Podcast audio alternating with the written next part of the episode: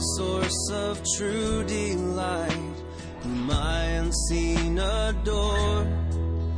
Unveil thy beauties to my sight, that I might love thee more. Oh, that I might love thee more. You're listening to the weekly podcast from Fort Worth Presbyterian. The following message was recorded live from our sanctuary. Our prayer is that this message would nurture a joy for loving God and loving people in you as you listen. See my bleeding dying Before we come to the uh, reading of God's Word, just wanted to let you know, in case you didn't get the uh, news this week, I was in Colorado when I got it, but uh, so I was. I don't know if you could hear the shouts of joy from up there, but Cynthia Scott actually went home this week, um, and we're just amazed. Yeah, it's just.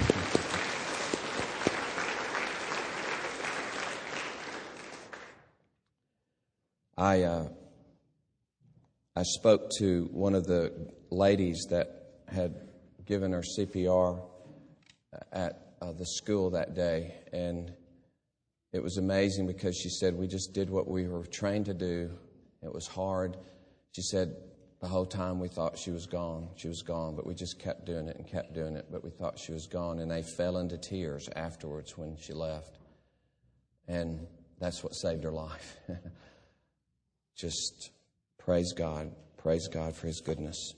I've told so many people it was like this one hour of her week that where she was that saved her life. And then it, it hit me one day, week and a half ago, if she hadn't been involved in ministry, her life wouldn't have been saved. Isn't that interesting? If she hadn't been mentoring a child, um, it's just fascinating. the Lord is fascinating. So we rejoice, uh, Adrian, with you and your family, and praise God. Let's pray. Lord, as a congregation, we just pause to thank you. Lord, what a personal kindness to us that our sister has been brought back like this. It's not only that family, but all of us, Lord. We thank you. We, I think of that phrase from Lewis speaking of creation, where he says that when we taste some goodness in creation, we know we've been touched from the right hand of God where there are pleasures forever. And so, Lord, we know we have been touched and we're humbled, Lord. We know that you could do whatever you choose, and we know, Lord, that your love would be displayed in any and every circumstance, as we've seen again and again. We thank you, Lord. We praise you. We praise you for your mighty deeds. We praise you for such a providence. We, we praise you for every single thing that has led to this outcome and continue to pray, Lord, that you would strengthen Cynthia and fully restore her. Above all, Lord, will this whole event draw all of us after you. May it humble us. May it cause us to trust you more. May it cause us to dedicate ourselves to you no matter what happens in our lives. Oh, Lord, bless us with yourself in this, Lord. With yourself. And now bless us as we come to your word that we may grow in the grace of Jesus Christ. Amen. You'll turn with me, please, to uh, page 965 in the Pew Bible if you want to follow along there. But 2 Corinthians chapter 3. 2 Corinthians chapter 3.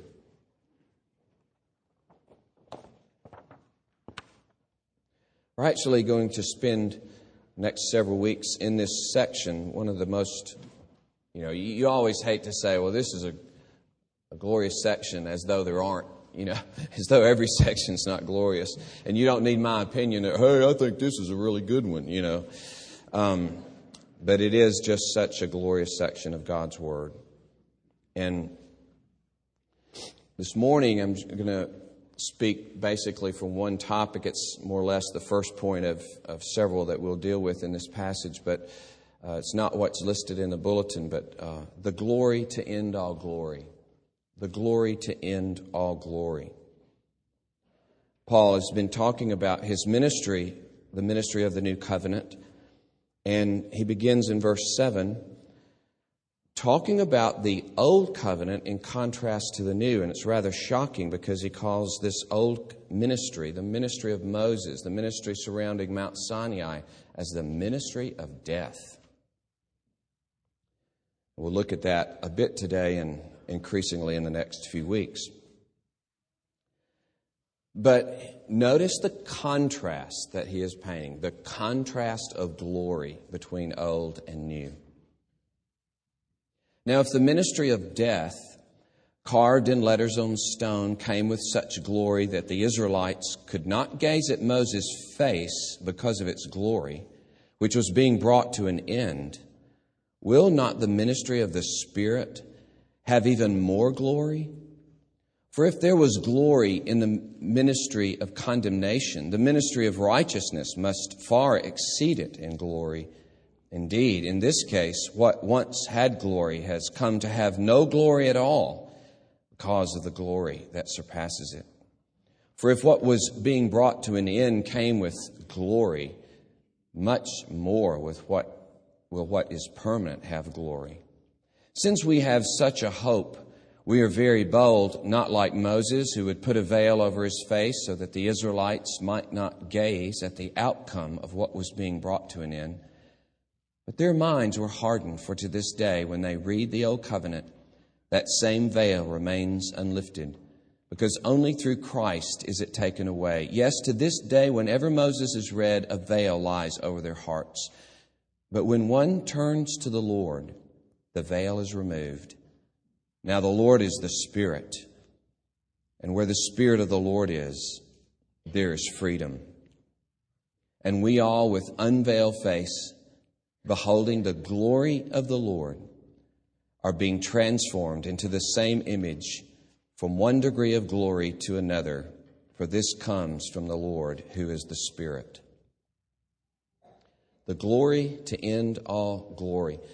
I don't know about you, but if I saw somebody's face start glowing, I'd freak out.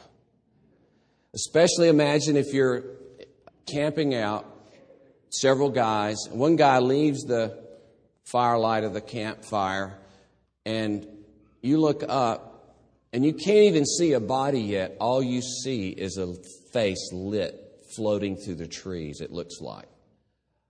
I would run and run. I would run till I found a cliff, and I would run over the cliff on purpose. Because I'd rather face death than to figure out why is this floating lit face coming at me uh, through the trees. so it's understandable that as we read in the Old Testament, uh, the people of God, when he came down with the glowing face, they were afraid to come near him. Even Aaron, his brother, the high priest, and he had to coax them to come. Well, they were braver than me. I would be out of there. This was glorious. And they had been seeing a lot of glory. When we say glory, we simply mean the God revealing his greatness in some way. They were seeing unique displays of greatness and glory.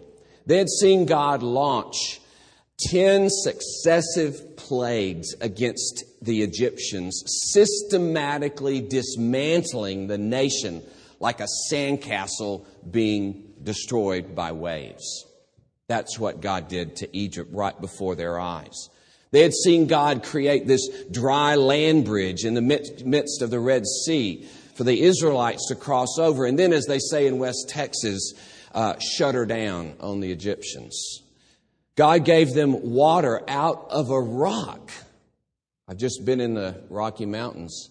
And so here, a Rocky Mountain stream from a rock in the desert. And he gave them some kind of bakeable, flour like substance that just appeared on the ground every morning to eat. It was God's version of a Red Cross truck in a famine. But he did it every morning for 40 years for a million people. That's a lot of Red Cross trucks. You've seen a half a dozen people in a movie, you know, moving through a dark cave and somebody's got a torch in front. Well, here's God going before his people in a huge cloud by day, and then this cloud turns into fire by night. And it's as though God has this huge torch and it lights the whole place so that a million people can find their way. Times Square in the desert. They had seen some glory. And then Moses' shining face when he's in the presence of God, like a star, has been taken up residence in his head, set up shop in his head. However, Paul says here that in the light of the glory of Jesus Christ, all that glory doesn't even look glorious anymore. The glory to end all glory he says in verse 10, it has come to have no glory at all.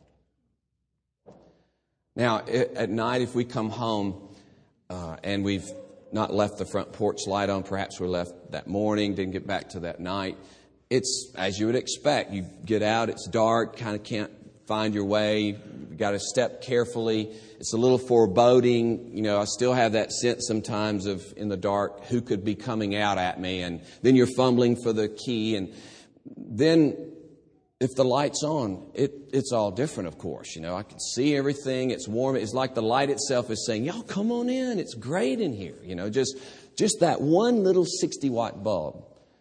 But in the daytime, it can be on all day. We never notice it. Just, it has no, no bearing on the situation in the daytime. And that's the feel of this passage. When the full light of Jesus Christ has come, the former light has no bearing anymore, so to speak. It, it has no glory in comparison. It's the glory to end all glory. For instance, think of Jesus at the Feast of Booths, the Feast of Tabernacles. Um, when they came to Jerusalem for this feast, they, they lived in makeshift houses to kind of imitate Israel in the wilderness. And one of the rituals that was done was a golden pitcher was dipped in the pool of Siloam every day, and it was poured out uh, at the temple. And the priest would announce uh, from uh, Isaiah 12, with joy you will draw out water from the wells of salvation. And it was a picture of the water that saved them in the wilderness this water day after day for seven days. This ritual occurs, and on the eighth and final great day of oh, well, thank you.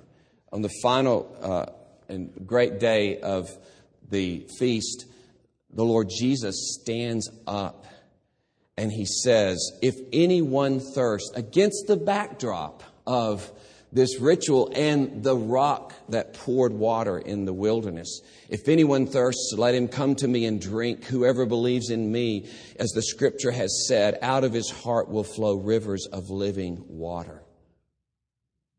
Water out of a rock? Let's talk about rivers of living water bursting forth from your heart forever and people being changed around you because of the new life in you. Eh, not much comparison there. Not much comparison at all. Manna every day for 40 years.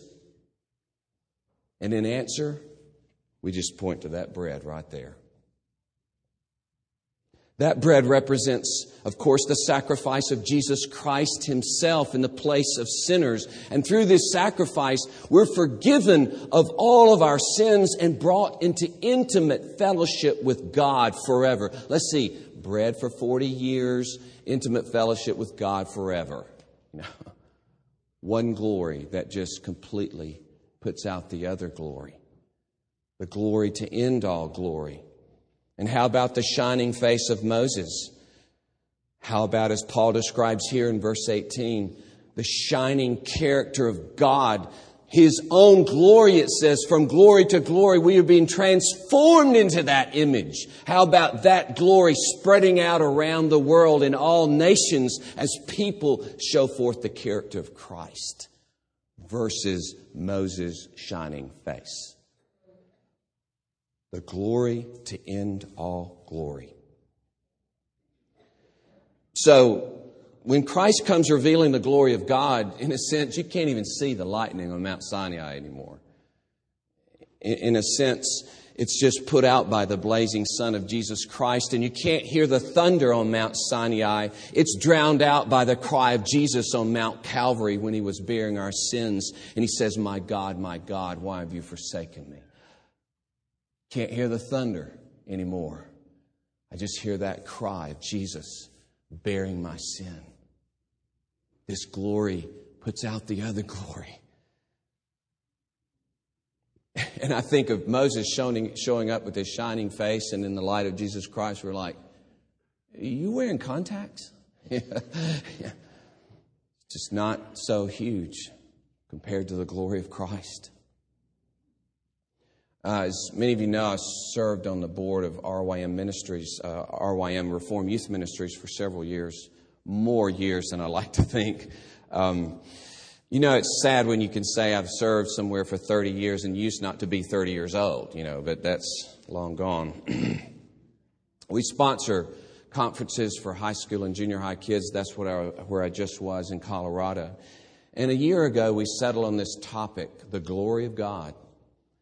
Um, and in the materials that we send out, we have a blurb about the glory of God. And halfway through that blurb, it says this after beginning to talk about the glory of God. But the glory of God shines in its most stunning brilliance in the giving of his Son. And the guy who preached this week, Richie Sessions, just zeroed in on that. And I love the phrase he said, after describing something about the glory of God and creation and his providence, then he says, God, the word here as the expression and revelation of God. And he says, this word that formerly, he says, made the world. That was God, that was with God and was God. This Word became flesh and dwelt among us, and we have seen His glory. Glory as of the only Son from the Father, full of grace and truth. No one has ever seen God, the only, but the only God who's at the Father's side, He has made Him known. So the glory on a mountain is one thing, but the glory that has come in flesh and blood is a whole different thing. And Matthew Henry in 2 Corinthians 3 says, on Mount Sinai, God was above us and against us, and now in Christ, He is with us, Emmanuel. That's a glory, isn't it? A glory that ends all glory. And he puts it well above us and against us. I mean, God said there in uh, in Exodus 19, if anybody touches the mountain, he is dead. If even one of your animals that is associated with you touches it, it's dead. Think of the contrast of that and a baby born in a manger. A real human baby in full identity and intimacy with his people there, there's such a contrast that the early heretic Marcion thought, you got two gods here. you had two different gods. And he cut out the whole Old Testament and some of the New and had his own little version because he was so struck with the difference of those two things. What Paul says here of the surpassing glory.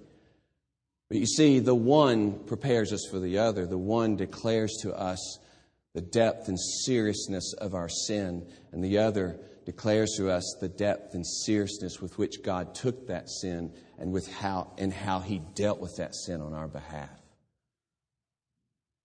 in his own son.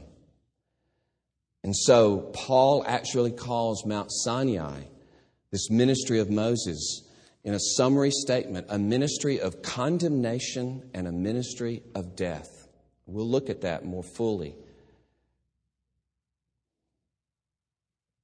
But just the dark, foreboding Mount Sinai versus Christ, the approachable, accessible one, even the Samaritan woman having gone through five failed marriages and now living with another man, she found forgiveness and new life, talking face to face with the God man, Jesus Christ. Could there be a greater contrast? Could there be a greater statement of the greater glory, the glory that ends all glory. And Paul calls the ministry of Christ not of condemnation and death, but it's a ministry in this passage of righteousness and a ministry of the Spirit. In this ministry, we are so joined to Christ that He takes on the responsibility and the punishment and the judgment of our sin. And He bears that sin away so that we can be forgiven of that sin. And we are so joined to Him that His righteousness, we're united to His righteousness. And we are accepted and intimate with the Father. We are admitted permanently into the embrace of God. And we'll never be taken out of that embrace. It's a ministry of righteousness. And then it's not just us coming against the law and the law declaring how far we are from that law, but the Spirit being poured into our lives to transform us so that we can begin to live from the heart the will of God. It's a ministry of righteousness and a ministry of the Spirit. And it is by that Spirit, you see, he says here, the Lord, the Spirit, by which we are being transformed into the same image from glory to glory. And so, this glory that ends all glory, it's what we're celebrating this morning in the Lord's table. We're celebrating in this, you might say, house, in this feast, not this house, but this house of the people of God, in this feast at the table, is the greatest glory in the world, the greatest glory in the history of the world. The greatest manifestation of God in the world is represented in this supper. The glory of God Himself, humbling Himself, taking on the form of a servant. The God man in a towel the night before He went to the cross, washing His disciples' feet as a picture of His servanthood, how He's going to spend Himself for our benefit, how even He humbles Himself for our good It's the strangest glory imaginable. It, it, it blew every category. Nobody could have imagined that God would do something like this.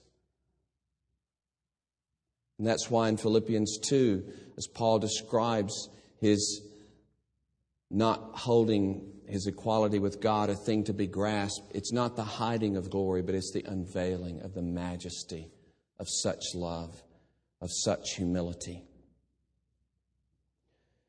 The glory is ironic. The glory is upside down, it seems, because the glory is shown in the God man Jesus Christ in agony in the Garden of Gethsemane, trembling, becoming unraveled at the thought of bearing the wrath of the Father. There's glory for you.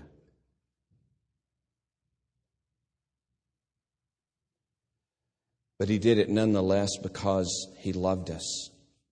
Love love. He so loved the world that he gave his only Son. This is a glory that brings us forgiveness and acceptance and fellowship, a glory that brings God near to us, a glory that assures us of His love and purpose in every day and event of our lives, a glory that brings new character into our lives, and we are actually told one day that we will share that glory. Why? The actual word that Paul uses for the final act of his redemption in our lives is glorification. What? What? Glorification. Read it in Romans 8. I ain't lying. And, brothers and sisters, this glory is more precious than anything else in life. This strange upside down glory in which we die and we are happy in spending ourselves for the glory of Jesus Christ. This glory in which we are made humble and broken. This glory in which we embrace one who died and we count him as Lord of all because he was raised from the dead and he's at the right hand of God. But it means that in the worst of circumstances, in the greatest tragedies, we still live in glory. We still live in glory no matter what happens to us because we are in fellowship with God. And that's why, in some ways, the outward blessings of the Old Testament that were meant to be a sign for the kindergartners until the time of full maturity when they're suffering, even though there was much suffering in the Old Testament. But now the suffering is legend and it's spread throughout the whole earth and it's after the pattern of Jesus' suffering. And he calls us to that suffering because now we're mature kings and queens of the Holy Spirit. And he might do anything to us. And ultimately, we don't care because we're living in the glory of the presence of Jesus Christ. A glory that surpasses all glory, a glory that ends all glory. And one day we will live in the glory of the fellowship with God and be conformed to the character of that glory. Let me read the words to hymn 469, one of our favorites. How sweet and awesome is the place with Christ within the doors while everlasting love displays the choicest of her stores. It's, it's a picture of the feasting of salvation with the people of God.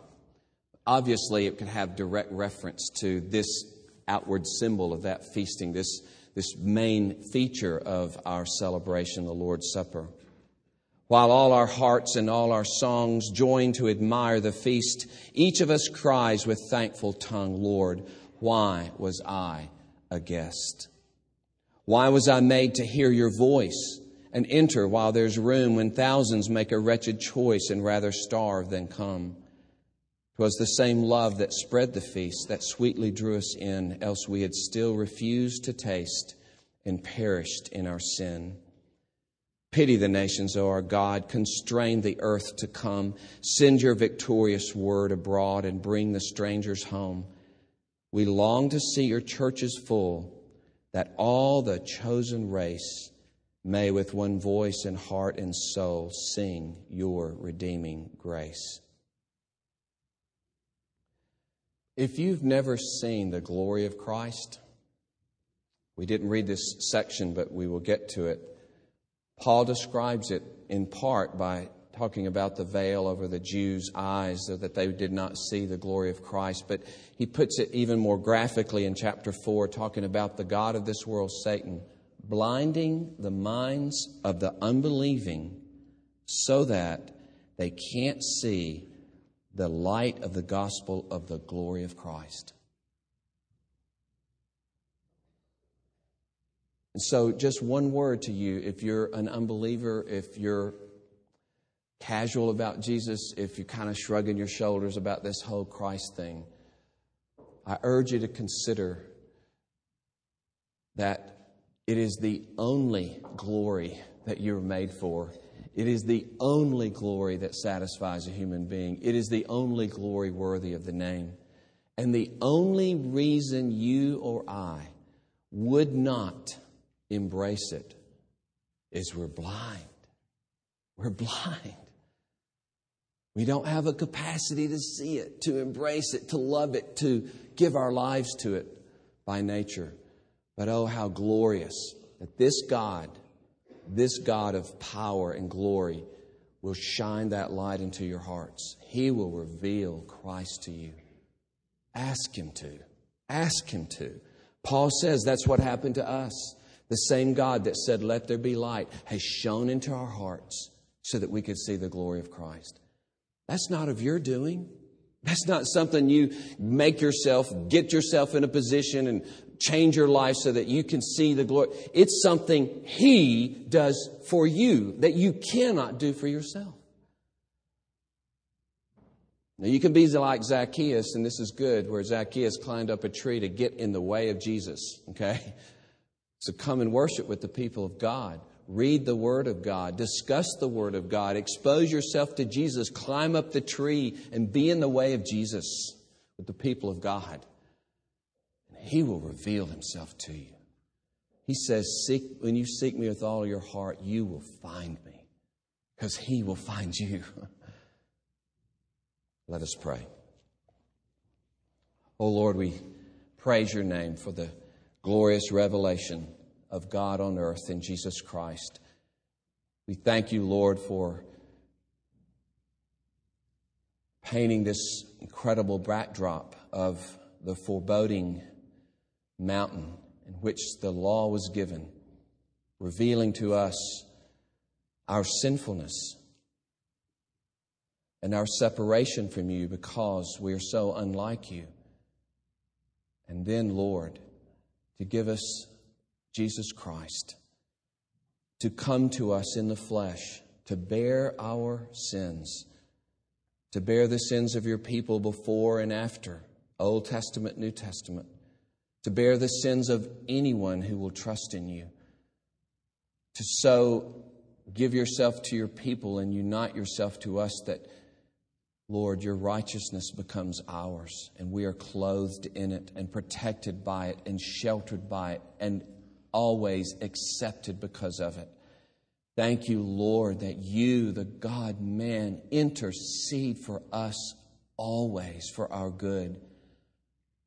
Thank you, O Lord, that you are at the right hand of God above all power and you rule the whole of history and creation for the benefit of your people, not that we may be kept alive necessarily, but for the benefit of your people that we will become more and more like you and more and more instruments of light in the hands of Jesus Christ, and that we will know you and value you and trust you and praise you more and more in our lives. Oh Lord, this is glory and it cannot be taken away from us. There is no circumstance, not one, that can interfere or that should inter- interfere with your people's taste of your glory. Oh, we thank you for the glory that ends all glory. We thank you as that simple song says that nothing compares to the promise I have in you. Oh Lord, nothing compares to the promise we have in you. We bless your great name. Amen. The pleasing scene is clouded or with pain. Thank you for listening to this weekly podcast from Fort Worth Presbyterian. Our prayer is that this message was able to nurture a joy for loving God and loving people in you. Please visit our website for worship service times, directions to the church, and to subscribe to this podcast. Our web address is fortworthpca.org. Fort Worth Presbyterian is a part of the Presbyterian Church in America.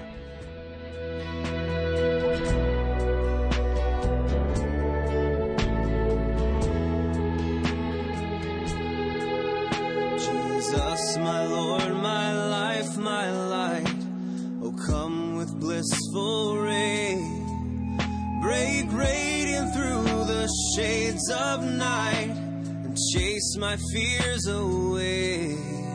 Won't you chase my fears away?